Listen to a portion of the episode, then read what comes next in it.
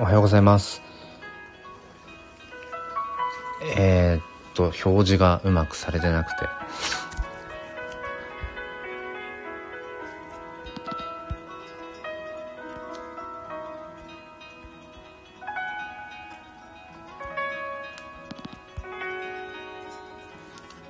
そうやさん、今もし喋れたら、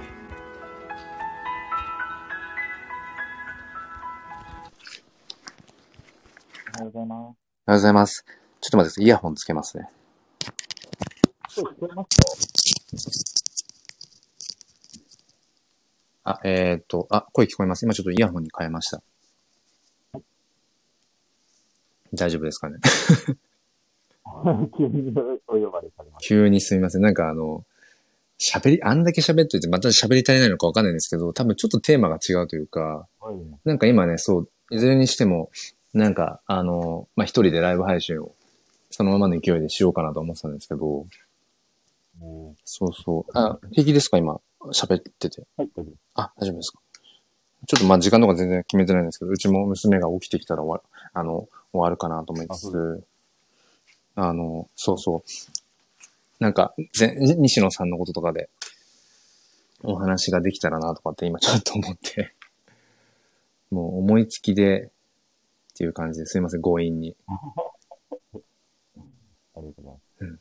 あ、ちょっとだけね、声がね。ちょっとだけね、声がね、こ、こもってる感じ？かも。このワイヤレスイヤホンが、ワイヤレス。あー。そうか、そうか。なるほど、なるほど。今、イヤホン取っちゃいました。そっちの方がね、鮮明に。はい。聞こえますね。ちょっと待ってくださいね。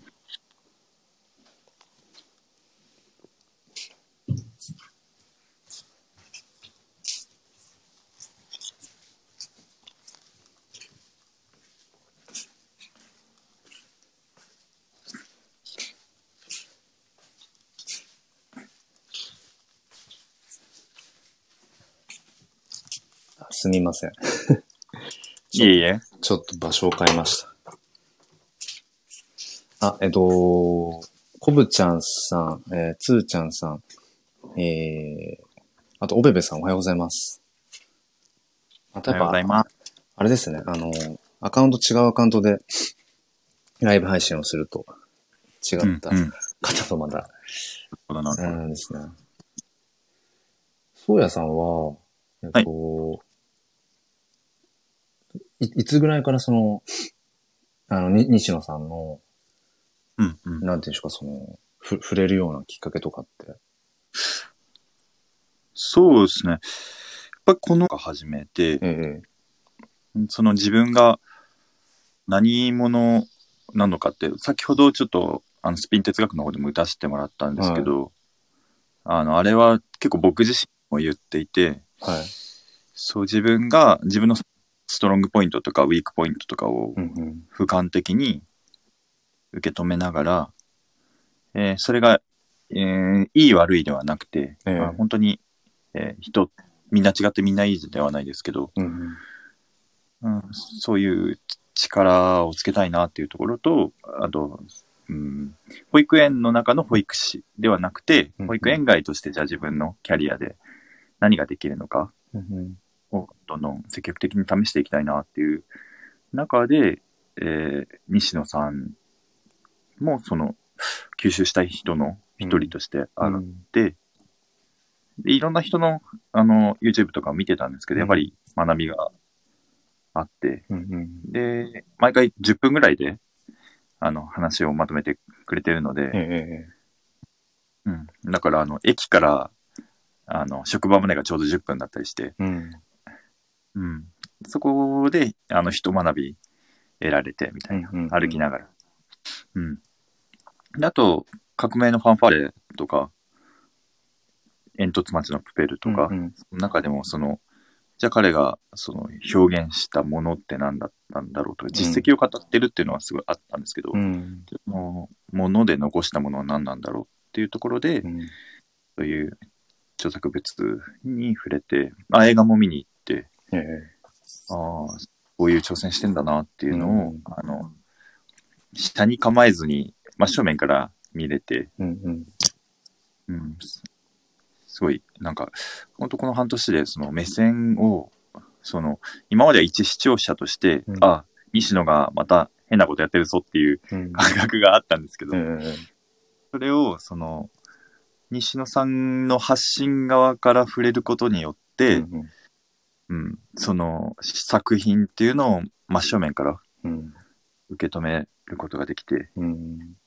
うん。で、最後、革命のファンファーレの最後の後書きに書いてあったところが僕の中ですごい響いたんですけど、うん。ここに、えー自分は誰からもあの操縦されるなみたいな、うん自分の生き方の主導権を握ってるのは自分なんだぞということを強く持てっていうふうに書いてあって、えうん。それが、あの、こう、本当今、あの、海外から帰ってきて5年ぐらい今の職場で働いていて、ええ。あの、今、園長の、結構優秀な園長のトップダウンの制度の中で生きていて、うん、それで、その、こう、自分が最終決定権、最終決定権がない物事っていうのが、うん。ほぼ100%、うんうん。今の職場の環境の中で。うん。っていうその5年間の中で本当にこのまま定年退職でいいのかなっていう、うん。うん、思いをしていたところにそういう最後のページがあって、うん。それがすごい響いて、で、そこの自分が生きてるぞっていうそこの最終決定権っていうのはやっぱ自分に持ってなきゃダメなんだなっていう思いになりましたね。そこから、あの、聞き始めてます。うんなるほど。はい。そうさんめっちゃあるじゃないですか、その。なんか。めっちゃ語ってるじゃないですか。いや、だから、そう、自分が思ってる以上に、うん結構、そのインプットって、やっぱりこうされていて、なんか、うん。二つ三つぐらいしかインプットしてないつもりでも、意外と、なんかその興味のあることとか、自分の気持ちが向いてることって、思ってる以上に入ってるんですよね、自分の中で。でも確か、なんかそのインプットされてるってことを、自分が実はあんまり認識できてなくて、うん。うん。でも、なんか今みたいにこうアウトプットすることで、うんあ、なんだ、自分の中ではこう可視化されてなかったりとか、見えてなかったけど、実はそれぐらいインプットされてたんだみたいなことが、なんかアウトプットすることで、なんかインプット量の、その実際のインプット量を知るってこと結構少なくないなって、うん。うん、思っていて、まさにでした。そう、だから今、そう。全然なんかね、西西野さんに関してはとかっておっしゃってましたけど、うん。なんかすごく、いっぱいね、思いがあって。あ、ゆかさん、こんにちは。あ、おはようございますかな。うん。あの、黒先生は3年前からって言ってましたね。そうですね、僕も、あの、うーん、そのね、教員っていう仕事でうつ病になって、まあちょっとしばらく半年ぐらいお休みをいただいたときに、はいうーんと、ふと、何だったんだろうな。なんかネット上で、えっ、と、その、先ほど言ってたその革命のファンファーレよりも後だけど、新世界っていう本。はい。あの、西野さんの著書の新世界が無料公開公開されてたんですよね。ネット上に。で、まあ相当それはそれで、いろいろと叩かれた、まあ案件ですけど、うん、今ではね、その無料公開っていうのが一つのこう、ビジネスのね、あの、打ち手として、うん、なんか割と馴染んできてるってところが、またそこもすごいなと思うんですけど、うん。で僕はその無料公開ってところで、こう、何だったかな？なんか病院のな何か待ちで、で、パーって見ていったら、あ、ゆかさんおはようございます。パーってこう、見ていったときに、なんて言うんでしょう、その時の自分に刺さる言葉とか、考え方ばかりで、で、それまでなんとなく、キングコング西野っていう、ね、そのお笑い芸人としての存在はもちろん知っていたけれど、あ、こんな風に物事を捉えてるんだとか、こんな風に世界を、うん、まあその、解釈してるんだっていうところにすごくこう、興味が湧いて、うん。うん。で、えっと、そこから改めて僕もね、そのツイッターを始めたりだとか、おー Facebook を改めて、なんかこう、雲の差ってたような Facebook を、また開いてみて、で、結果的にその Facebook を改めて開いたところから、二十何年越しの、あの、同窓会が実現したりだとか、おっていうのもあったりだとかして、なんか自分のその、で、やっぱりそのうつ病を患ったことによって、よりやっぱり自分自身を掘り下げて、うん。その、うん。さっきすっぴん哲学で話した、その自己肯定感じゃないけど、うん。なんだろう、その折れないような人間になっていきたいなって改めて思って、うん。で、そのためにやっぱり自分がどういう人間かっていうのを知る必要があるなと思って、うん。うん。で、その、あの、柳に雪折れなしっていうことわざじゃないけど、なんか必ずしもこう芯が強い芯を持ってるうん。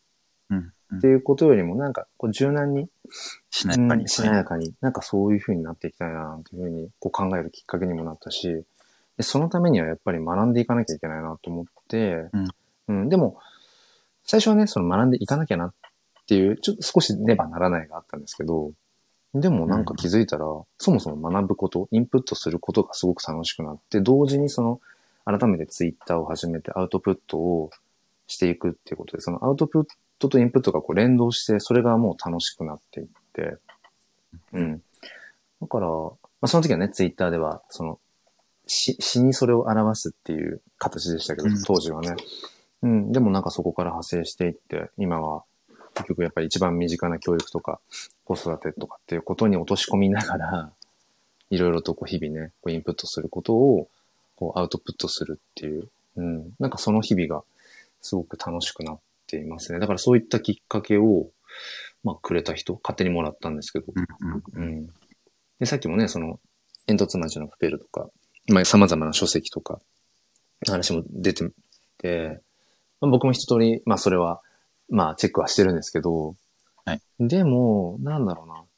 その、彼の生み出したその作品だとか、生み出してきたいろんなその、なんて言うんでしょうか、こう、サービスの形？あの、はい文字をあの買って、相手に送るそのレターっていうサービス知ってます？はいはいはいうん。はい。それも、今そんなに別にね、ピックアップされてないけど、それも、いや、一つの、なんていうの、こ功績というか、価値観。うん、ある意味の価値観でね。ないと上げられないってやつですよね。そうそうそうそう。文字数が決まっていてそうそうそ。うで、そうすると悪口が減ったっていう。うんうん。そうそう。だから、その10文字しかね、最後、例えば、あの人生の最後で言えないとしたら、そこで誰かの文句とかじゃなくて、きっとみんなありがとうって言葉だとか、うん、だから、言葉ってものが自由にこの、あの、量産できてしまって、いくらでも放つことができてしまう。うん。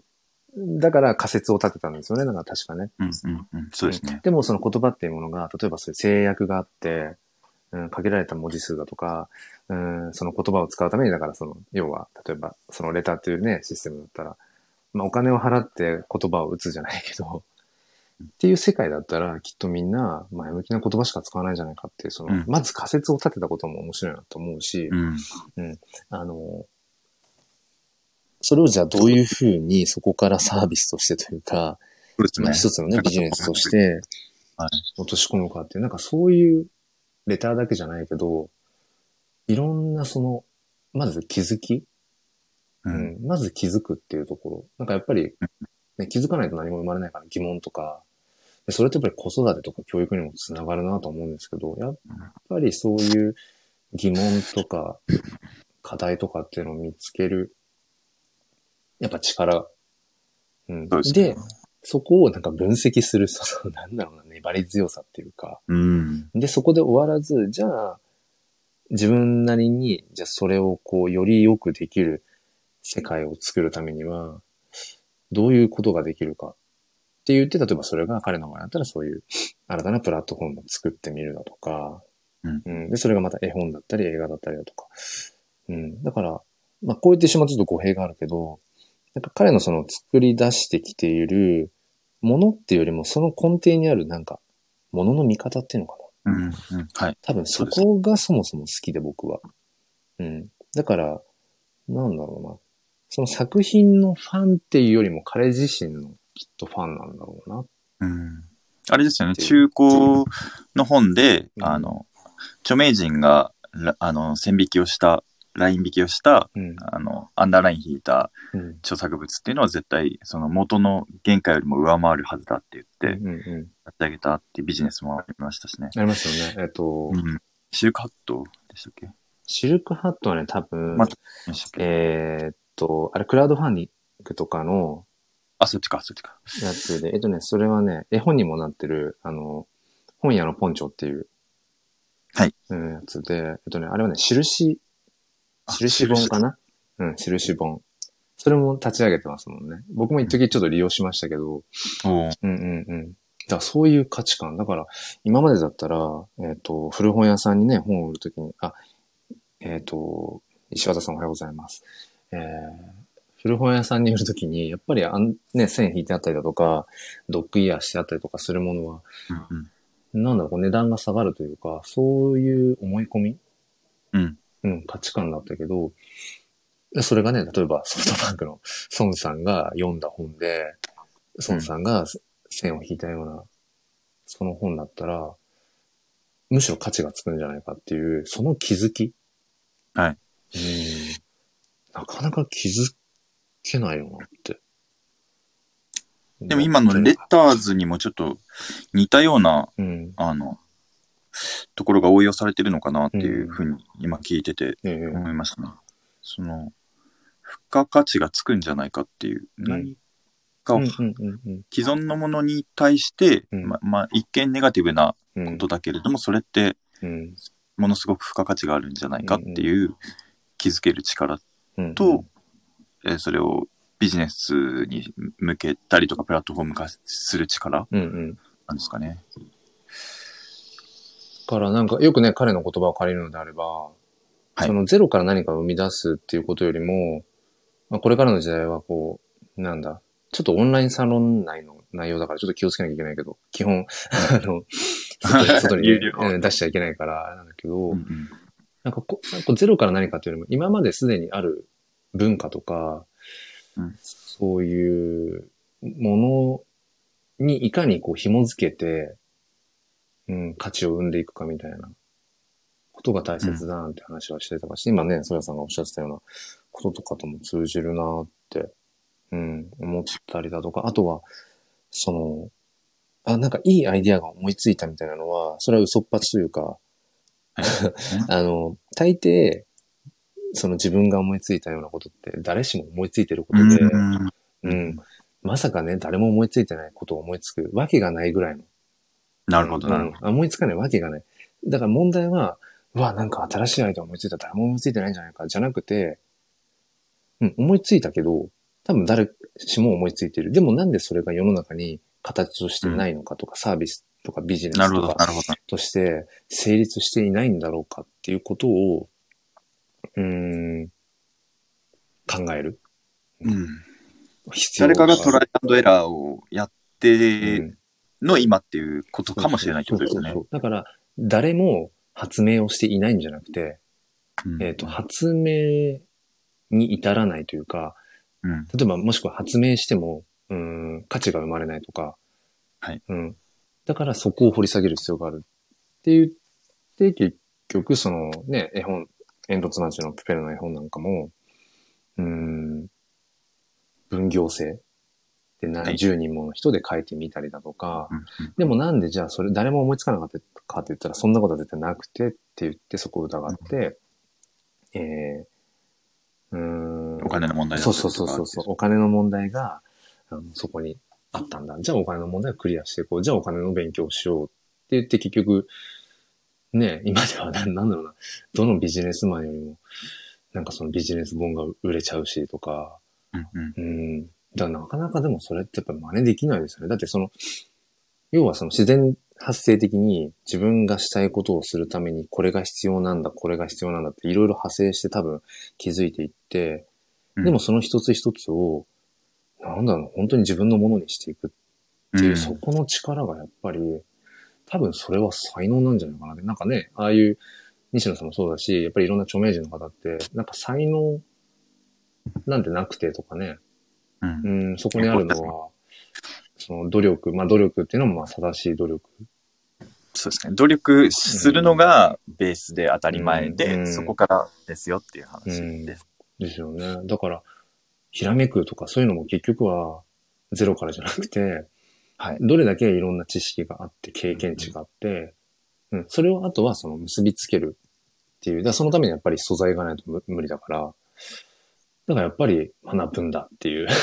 で、いろいろ日々仮説を立てて検証して、うん。っていう繰り返しなんだっていう、だからすごく地道な、泥臭いもので、その、ピカッと光る才能とかじゃないんだよっていうことはなんかね、うん、説得力があるようで、いやでもなかなかでもやっぱそれは誰でもできることじゃないんじゃないかってね、思ったりだとかね、うん、するんですけど。